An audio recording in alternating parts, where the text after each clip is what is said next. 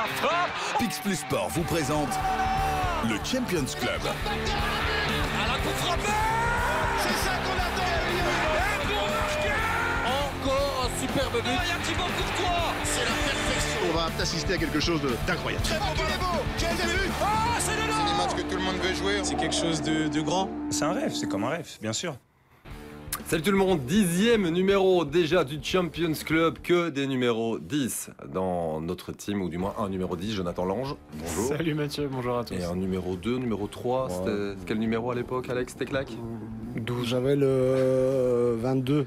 Ouais, le vingt-deux. Voilà, le vingt-deux, effectivement. Ben voilà, dans une sélection pour un mondial, vous êtes de, dans la Je la suis dans sélection. Les vingt-deux, j'ai le double, j'ai le double onze, non, mon cher Mathieu. Vous êtes quand même dans notre équipe aujourd'hui, c'est toujours un plaisir, mon cher Alex, parce que cette semaine est décisive à de nombreux titres pour pas mal de clubs sur la scène européenne. Petite piqûre de rappel aussi par rapport à ce qui s'est passé la semaine dernière. Ce qu'il ne fallait pas rater. Et la reprise de Sterling manquée, Sterling encore, Sterling toujours, Sterling en but. Sterling enfin. Voilà, enfin ce but qui tombe. Havertz, il a hésité et cette fois-ci il la met. Le but d'Havertz. Oh, quel ballon magnifique. Ah, avec Jean-Marie Aubin, à l'extérieur du pied. Quel but. Et peut-être dans le cinquième. Ah ben oui. Oh, le but. Oh, quel but. Oh, alors là. Ça sauve tout, ça. Avec une grosse erreur de Verratti, ça va être but, ça. Ils vont marquer, les joueurs du Bayern. Avec le Cancelo pour Naples, les deux non revenus. Un troisième but ou pas. Ouais, troisième but évidemment sur l'ensemble des deux matchs qui qualifient le Bayern. Bah, c'est l'occasion, on va prendre quand même une petite minute pour euh, parler de cette élimination du, du Paris Saint-Germain. Une élimination précoce de plus, Jonathan. Ouais, mais finalement logique quand on voit la différence de projet entre les deux équipes. D'un côté, on mise sur les individualités et c'est l'équipe qui le titrait très bien le lendemain. Paris sans Gianni, bah, ça ne fonctionne pas. Quand Messi et surtout Mbappé ne sont pas là, il n'y a personne pour... Euh, pour relever le gant, donc euh, voilà, une élimination logique, et pourtant face à un Bayern qui a déjà été plus impressionnant, mais quand on voit ce qui sort du banc du Bayern à chaque fois, ça fait peur. Hein. C'est ça qui a fait la différence sûrement aussi. Hein. Après, un peu plus de rigueur, un peu plus de, de, d'abnégation, une organisation défensive quand même du côté du Bayern, parce qu'on l'a, on l'a souligné à, plus, à plusieurs reprises, le Bayern, ils défendaient tous. Clairement candidat potentiel à, à la victoire finale, ça, ça me paraît clair, on a envie de voir évidemment ce qui va se passer cette semaine, notamment en ce qui concerne Manchester City. Parlons de ce programme qui nous attend mardi, mercredi, c'est du lourd évidemment. City, Leipzig, on rappelle qu'à l'aller, les équipes s'étaient neutralisées, un but partout. Porto, Inter, l'Inter avait gagné grâce à Romelu Lukaku, on en parle dans quelques instants. Real Madrid, Liverpool, le Real avait fait plus qu'une différence, ça c'est le moins qu'on puisse dire. Euh, du côté euh, de Liverpool, on était sur place, Alex, avec la victoire deux buts à cinq. Et puis euh, Naples qui a gagné zéro deux à l'Eintracht Francfort et qui est euh, franchement en ballottage favorable. Euh, Naples en route peut-être pour un, un premier titre depuis trente-trois ans du côté de l'Italie. Ça vaudra la peine d'être vécu là aussi durant les prochaines semaines. Place à un petit coup de cœur, ou plutôt à un grand coup de cœur pour toi, Jonathan. Ouais, pour le coup, on l'a vu sur les images. El Shaddai Bichiabou, jeune défenseur du Paris Saint-Germain, c'est pas facile d'être lancé dans le contexte dans lequel il l'a été, d'entrer à la mi-temps sur le terrain du Bayern pour sa première en Ligue des Champions.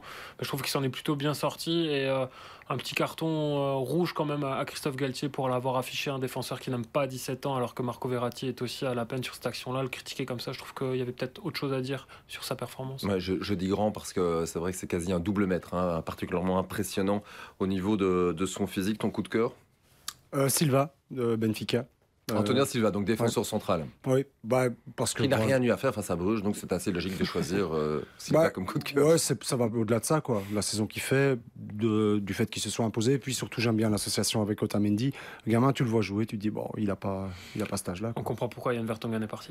Oui, on comprend, et on, on rappelle aussi que ce garçon-là est le futur de, de l'équipe nationale de Roberto Martinez. On verra ce que ça donnera, évidemment, mm-hmm. avec la, la sélection de notre ancien euh, coach national. Ça sera pour euh, vendredi, on parle énormément énormément de sélections aussi, c'est assez logique avec la trêve internationale qui arrive euh, maintenant très très rapidement. Bon, euh, quatre matchs au, au programme, un immanquable, en tout cas une énorme affiche euh, sur papier, c'est toujours chaud entre euh, le Real et Liverpool.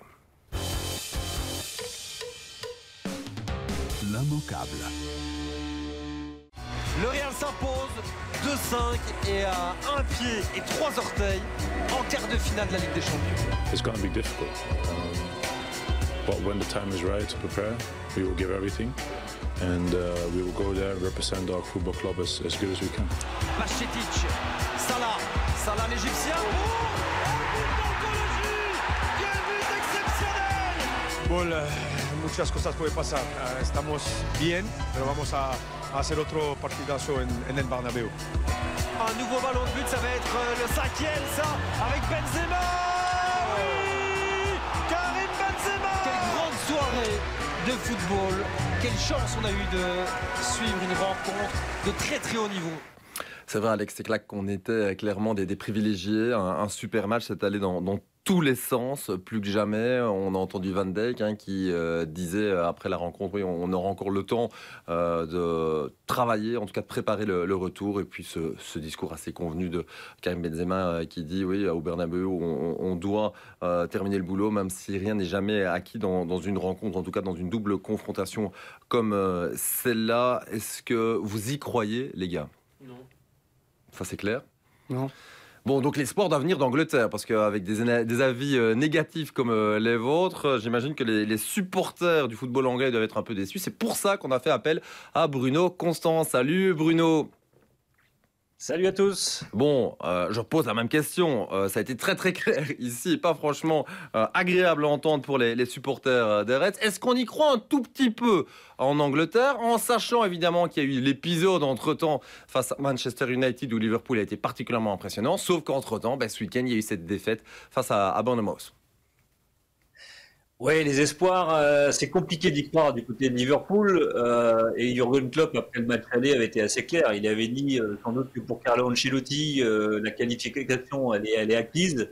Et il, et il disait, je pense, je pense la même chose. Maintenant, effectivement, il y a eu ce, cette victoire face à United sept zéro qui a suscité un peu d'espoir, puisqu'on avait retrouvé le Liverpool flamboyant, avec notamment un trio offensif, Salah, Darwin Núñez, Gakpo, qui avait commencé à se trouver après pas mal de mois de, de d'atermoiement. Euh, mais malheureusement, ils ont chuté aussi vite euh, à Bournemouth, la lanterne rouge de Première Ligue, plus mauvaise défense de Première Ligue, ils s'inclinent un zéro, euh, ils n'arrivent pas à marquer, et puis surtout ce but est catastrophique euh, de manière défensive, où le bloc défensif est totalement désagrégé, et à l'image notamment d'un, d'un Virgil van Dijk qui n'arrive pas à retrouver son niveau, qui est dépassé dans la vitesse, dans son placement, et puis Alexander Arnold qui nous confirme que c'est un bon contre-attaquant, un excellent contre-attaquant, mais un piètre défenseur. Donc on a toujours, le... on se posait la question de savoir quel était le vrai visage de Liverpool cette saison. Est-ce que ça pouvait être celui de United? Bah, la réponse est non, parce que finalement l'accident de parcours, c'est finalement cette victoire face à United, et que le vrai visage de Liverpool, on l'a vu à Bournemouth, beaucoup trop de, de fragilité défensive pour avoir des espoirs. Euh, à Bernabéu, même si dans son histoire, Liverpool a réussi à renverser des, des, des matchs comme ça. Les deux derniers en date, c'était euh, en tout cas les victoires par trois buts d'écart. C'était contre Villarreal en deux mille seize en Europa League, au match retour. Et puis évidemment, ce fameux Liverpool-Barcelone, il s'incline trois zéro à l'aller au Camp Nou, il s'impose quatre zéro au retour à Anfield en deux mille dix-neuf. Euh, mais c'est encore une fois, on a pu noter que c'était deux matchs contre deux clubs espagnols.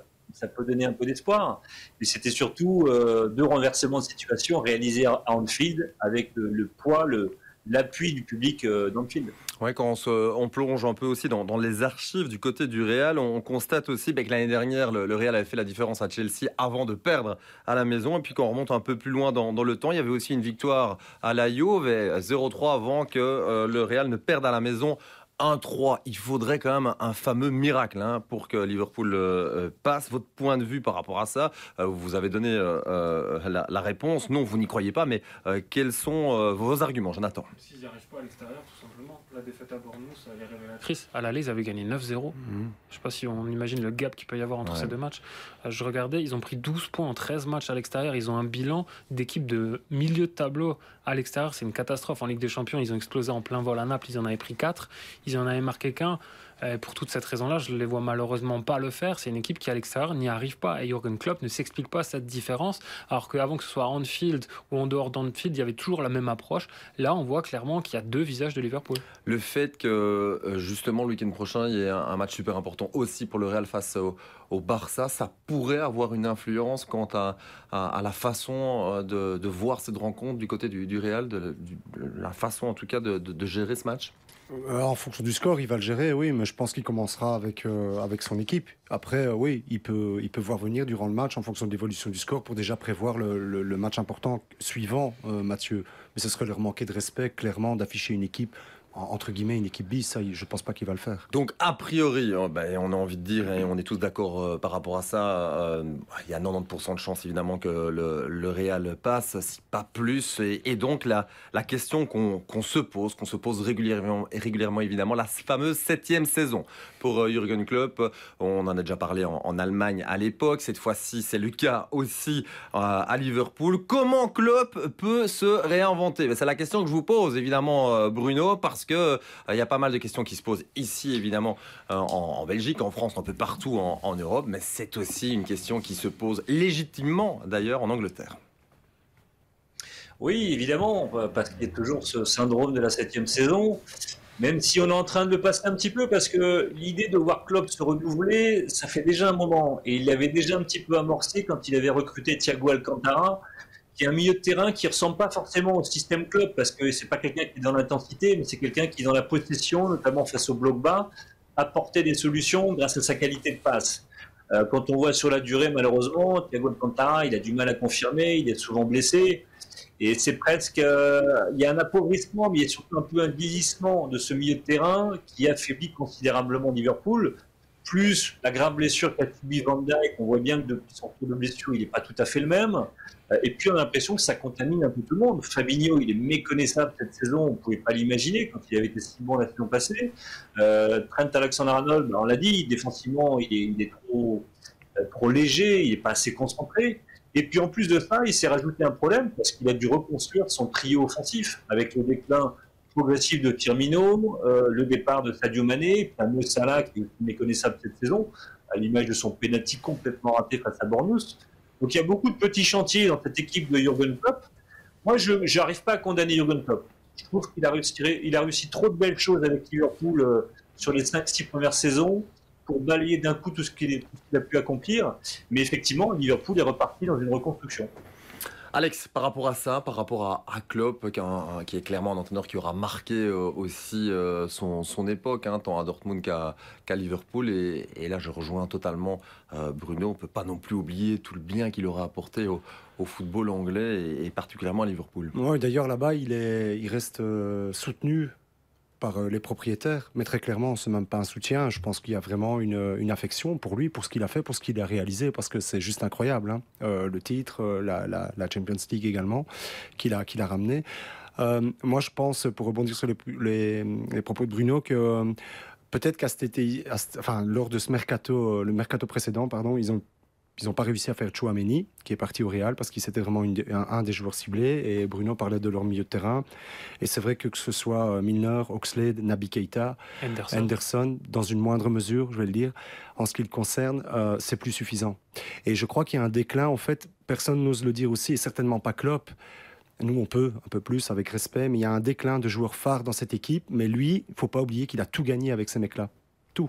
Il a, c'est encore une fois le syndrome de la loyauté vis-à-vis de ton groupe.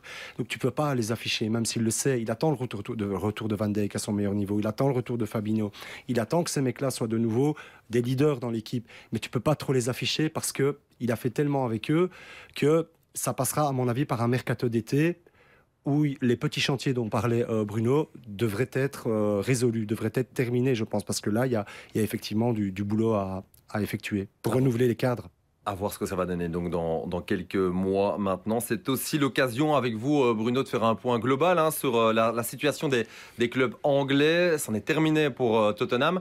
Après euh, ce fameux match face à, à l'A C Milan, Chelsea a, a renversé la vapeur face à, à Dortmund. Mais donc, il y a encore deux équipes en, en place. Hein. On parle de Liverpool. Il y a aussi City qui euh, reçoit euh, Leipzig à la maison. Ben, on sait que City en Ligue des Champions, c'est une machine à gagner. C'est d'ailleurs une formation qui n'a plus perdu, si je ne m'abuse, depuis deux mille dix-huit. C'est un, un, un match face à Lille. Lyon à l'époque, ben, euh, on a envie de dire que le football anglais pourrait faire un, un, un deux sur quatre, si euh, je compte bien, ouais, un deux sur quatre.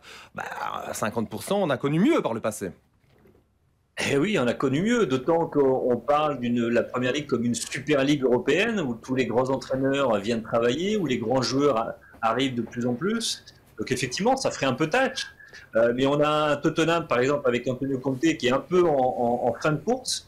Et on se pose des questions sur l'avenir de Conte. Je pense qu'il partira à la fin de la saison. Il n'a pas réellement réussi à Tottenham.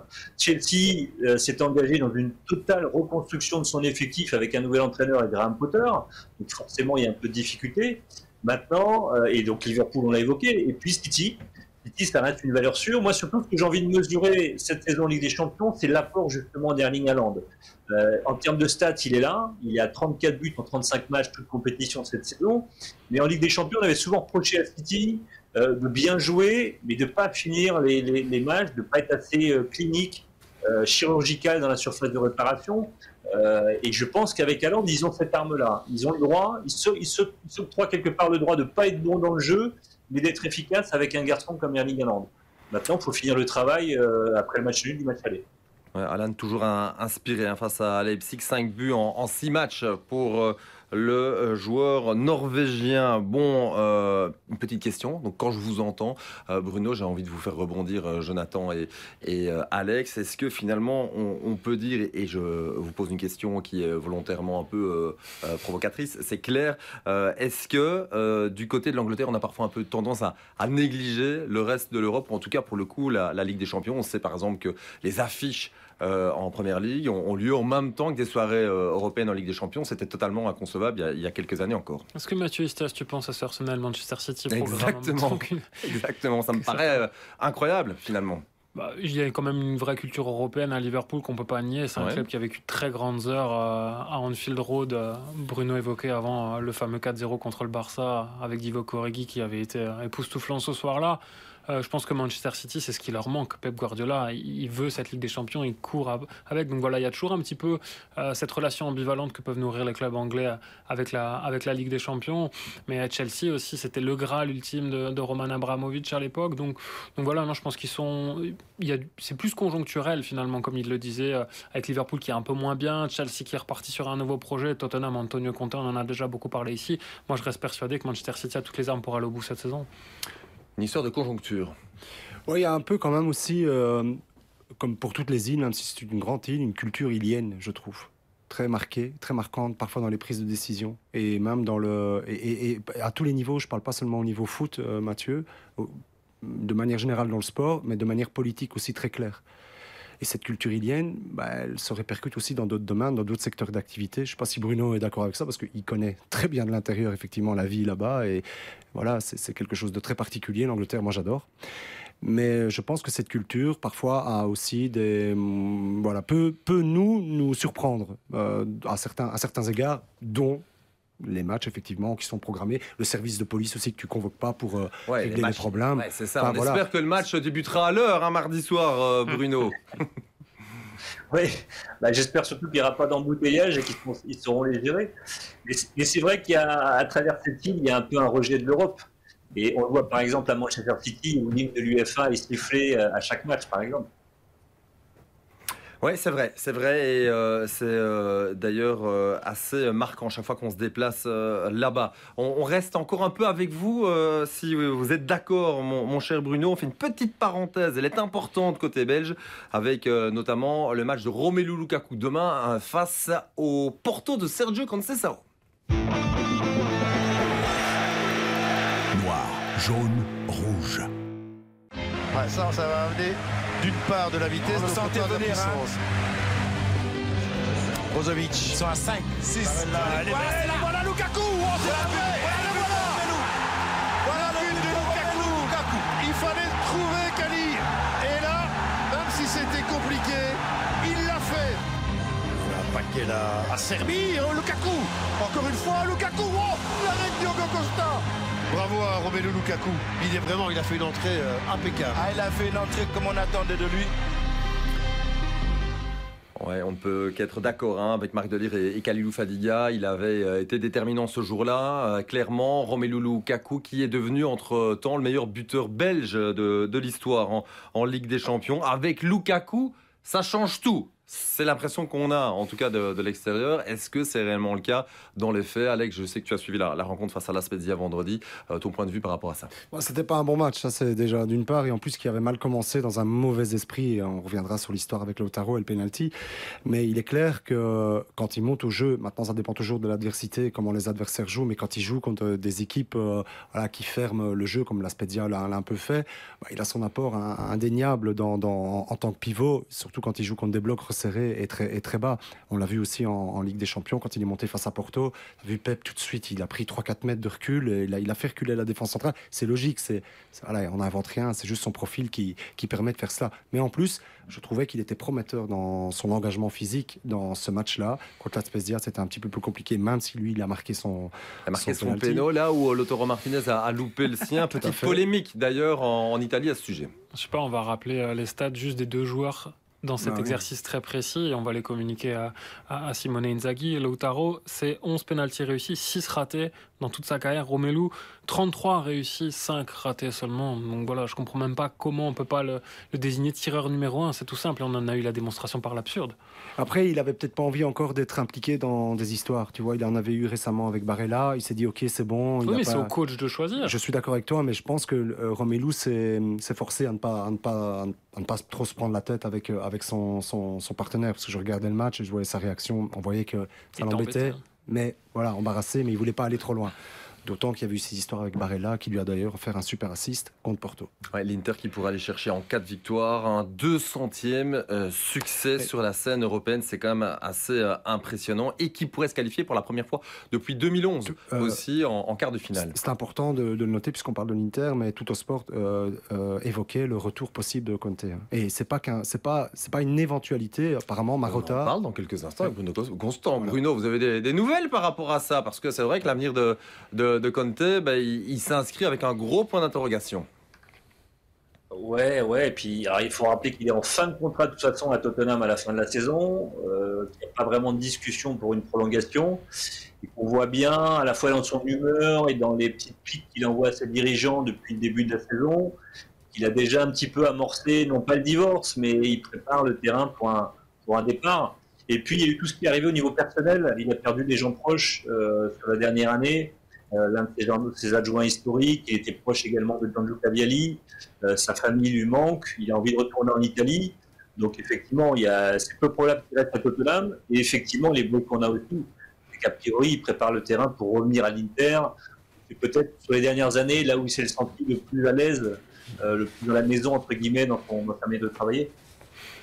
Ouais, à voir ce que ça va donner, hein. Ça c'est, c'est clair. Euh, on, on parlera une autre fois aussi de l'avenir de, de Romelu Lukaku, parce que là aussi il euh, y a pas mal d'interrogations à, à son sujet. Euh, lui qui appartient toujours à, à Chelsea, on, on, on le rappelle. Porto donc, hein, Porto Inter demain sans Otavio, c'est important de le dire. Otavio qui est, qui est suspendu, Porto qui s'est imposé face à Estoril le week-end dernier et qui est toujours à huit points. huit points, c'est quand même beaucoup par rapport à Benfica en, en championnat, mais Porto a l'habitude de ces grands rendez-vous et, et pourrait peut-être renverser la, la tendance et faire en sorte de se qualifier pour les, les quarts de finale. C'est une équipe qui a de l'expérience sur la scène européenne, la formation de Pinto da Costa. Allez, un petit euh, duel, un petit choisis ton camp, c'est toujours euh, sympa. Et euh, ben justement, le joueur dont on va parler, c'est un buteur qui n'arrête plus euh, de marquer, qui est clairement euh, au sujet, euh, bah, qui est clairement au cœur de toutes les, les discussions. C'est Haaland.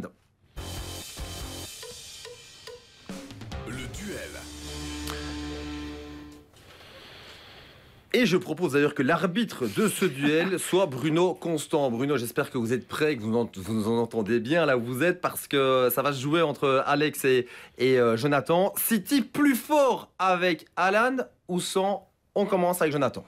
cent, même si Alex Teclac a mis énormément de temps à se décider. Je vous passe tous les messages. Pour moi, on peut donc recruter l'attaquant le plus demandé de la planète, l'un des plus grands talents à son poste en étant moins performant pour le moment. Et oui, forcément, la vie d'avant-centre à City, c'est pas simple.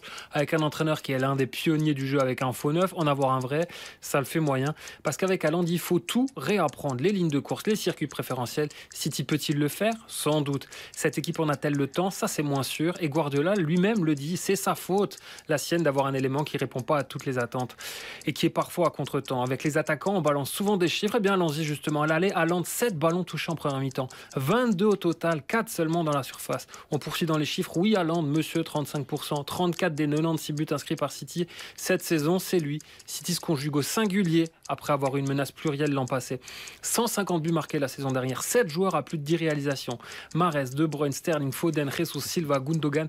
deux virgule cinquante-huit buts de moyenne par match avec un danger qui venait de partout. Imprévisible, souvent, illisible, tout le temps. Et cette année, ils marquent, mais moins. Time, et ils time, perdent. Time, time, time. Non, non, non, non, non, non, il faut, il faut arrêter. Ils ont déjà perdu quatre matchs en championnat cette saison. C'est plus, en vingt-huit journées, c'est plus que toute la saison des dernière. Arguments, des arguments déjà très convaincants, Bruno. Pas mal, pas mal. Ouais, trouve. Ouais, franchement, il va falloir euh, être particulièrement inspiré, Alex, pour répondre à tout ça. Ouais, et rapide. Ça va pas être facile. Bon, le chrono. On y va. Ok, première saison en Première Ligue, il va pulvériser des records de buts sur une saison. Des mecs comme Kane, Salah, Henry, Rooney, C R sept, Van Persie, ils sont toujours où ils sont passés. trente-cinq matchs, trente-quatre buts, cinq assists, Bruno le rappelait. Il est là pour, la, pour marquer, il n'est pas là pour jouer à la baballe. Effectivement, lui, il a respecté sa part de contrat. Sur ses vingt premières apparitions, c'était déjà vingt-cinq buts marqués. marqués pardon. Son coach, lui, ne l'aide pas vraiment. Vous vous rappelez de ce match à Leipzig, incroyable, pas de K D B. Et pire, aucun changement dans ce match n'était plus arrivé en élimination directe en Champions League depuis deux mille seize. Haaland, c'est un numéro neuf. Fabriqué au, euh, au labo, rapide, puissant, une force caricaturale, clinique, létale. Sa finition en une touche en fait baver plus d'un. Des sarcasmes, le mec plante son quatrième triplé de la saison récemment contre les Wolves. Et il est un problème. Ah ouais, Haaland est-il responsable des soucis entre Cancelo et Guardiola ou alors des lacunes défensives de City? On ne le sait pas. Guardiola aime-t-il les vrais, les vrais numéro neuf traditionnels, classiques, trop simples, trop évidents, trop faciles pour lui-même, mon cher Mathieu, mon cher Jonathan, mon cher Bruno? Mais non, évidemment, il faut compliquer les choses là où elles peuvent être très simples en considérant les meilleurs équipes de Guardiola. Top, top, top, Est-ce top, qu'elles top. ont comporté d'ailleurs des vrais numéros neuf? Ouais. C'est vrai. En tout cas, franchement, euh, bonne chance à Bruno hein, pour les départager. Moi, j'ai pas envie de m'en mêler. Je trouvais que les, les deux argumentations étaient valables. Ben oui, mais c'est le paradoxe à Haaland. Les deux, les deux sont valables. Euh, le paradoxe à Haaland, c'est que c'est impossible de dire aujourd'hui si Manchester City est moins bon ou meilleur avec lui. Euh, tout simplement parce que je pense surtout que sans lui, City était imprévisible. Et, et, et les stats rappelés le, le montrent, le danger venait de partout. Aujourd'hui, la solution de facilité, c'est de donner le ballon à Haaland en espérant qu'il va faire des miracles dans la surface de réparation. Et moi, surtout, je dirais que le Haaland, pourquoi on ne voit pas Haaland très présent dans le jeu? Parce qu'il manque son meilleur artificier, c'est Kevin De Bruyne. Et Kevin De Bruyne, cette saison, il ne fait pas une grande saison. D'ailleurs, il joue très peu depuis son retour de la Coupe du Monde, comme s'il avait été un peu marqué psychologiquement. Et je trouve qu'on met, on verra un meilleur Haaland, Erling Haaland avec Kevin De Bruyne. Mais je pense qu'Haaland, c'est peut-être le joueur qu'il leur faut en Ligue des Champions pour franchir mmh. le cap et aller chercher ce trophée. Très bien, merci Bruno. C'est toujours un plaisir de, de vous entendre. On se voit aussi très bientôt hein, pour de nouvelles aventures parce qu'on ne doute pas qu'on retrouvera encore des, des clubs anglais. Euh, c'est déjà acquis pour Chelsea. Ça sera probablement aussi le cas pour Manchester City au prochain tour. À bientôt euh, parce qu'on n'a plus beaucoup le, le temps dans, dans cette émission. Merci Bruno. À bientôt. Alex, on en reparle dans non, une prochaine fois, hein, parce que évidemment. Non, je voulais qu'il me suive sur Twitter, comme non, ça, non, je ne lui piquerai plus ces infos. Ah voilà, ouais, c'est ça. Euh, merci aussi à Bruno, hein, parce que c'est vrai que Alex, il, il est le, le roi pour aller shipper les infos et pour Vraiment. les citer. C'est Vraiment. important aussi. Euh, c'est aussi ça, un, un consultant qui se prépare, c'est un, un consultant euh, qui est impliqué dans un projet, quelqu'un qui est impliqué dans une belle histoire. C'est Jonathan Lange. La belle histoire. Ndika, Ndika, pas le joueur de stand, mais de... Non. L'Eintracht Francfort. L'Eintracht Francfort, bien évidemment. Forcément. Et Van Ndika. Et forcément avec un défenseur en face de moi comme Alex Tex... Teclac, j'avais envie de mettre à l'honneur cette caste si particulière, mais aussi de parler de cet improbable vivier français. Dans le top cinquante des, cinq, des centraux les plus chers du monde, il y a quatorze qui pourraient jouer en équipe de France, dont Evan Ndika, qui est l'un des moins connus du lot. Ndika, c'est un Parisien qui, comme beaucoup, n'a jamais joué au Paris Saint-Germain. Lui, il a commencé au F C à Paris, dans le dix-neuvième, avant de jouer au solitaire, le club, hein, pas le jeu de cartes, Alex. Puis de rallier la J O C R quand il avait treize ans. Bonjour le dépaysement, hum, pas vraiment. Lui s'y fait vite, toujours surclassé, souvent capitaine. Un leader à sa façon, qui évacue la tension avec du son. Il sent ses coéquipiers stressés avant un sommet contre Saint-Etienne en U dix-sept, transforme le vestiaire en boîte de nuit avec la victoire derrière.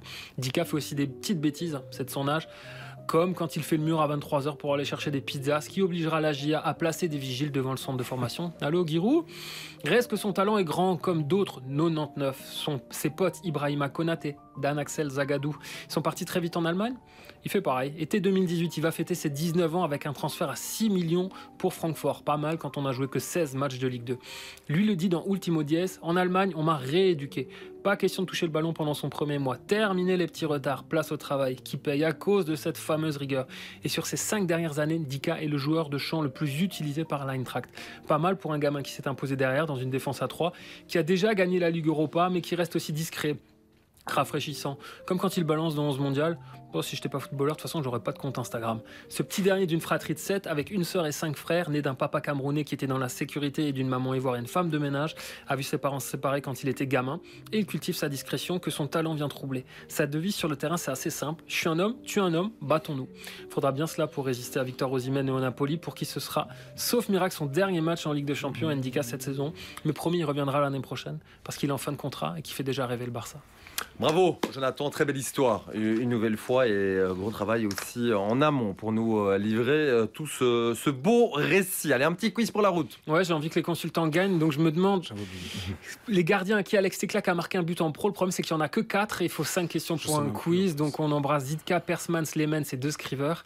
Ouais. Donc on va prendre les gardiens qui n'ont jamais encaissé de but d'Alex Teclac, mais qui sont surtout les recordman de clean sheet en Ligue des Champions, messieurs. Ah, donc les recordman, attends, déjà j'intègre le truc. Un Hop. gardien de but, tu vois, c'est un gardien de but. Qui en a, j'intègre le truc en Ligue des Champions. Dans toute l'histoire de la Ligue des Champions moderne. Casillas. De battre mon cœur à voilà. Yeah, ouais, mais j'allais le dire. Honnêtement, c'est le premier voilà. qui m'est venu en tête. Bah, il faut le dire, hein, Alex. Allez. Ouais.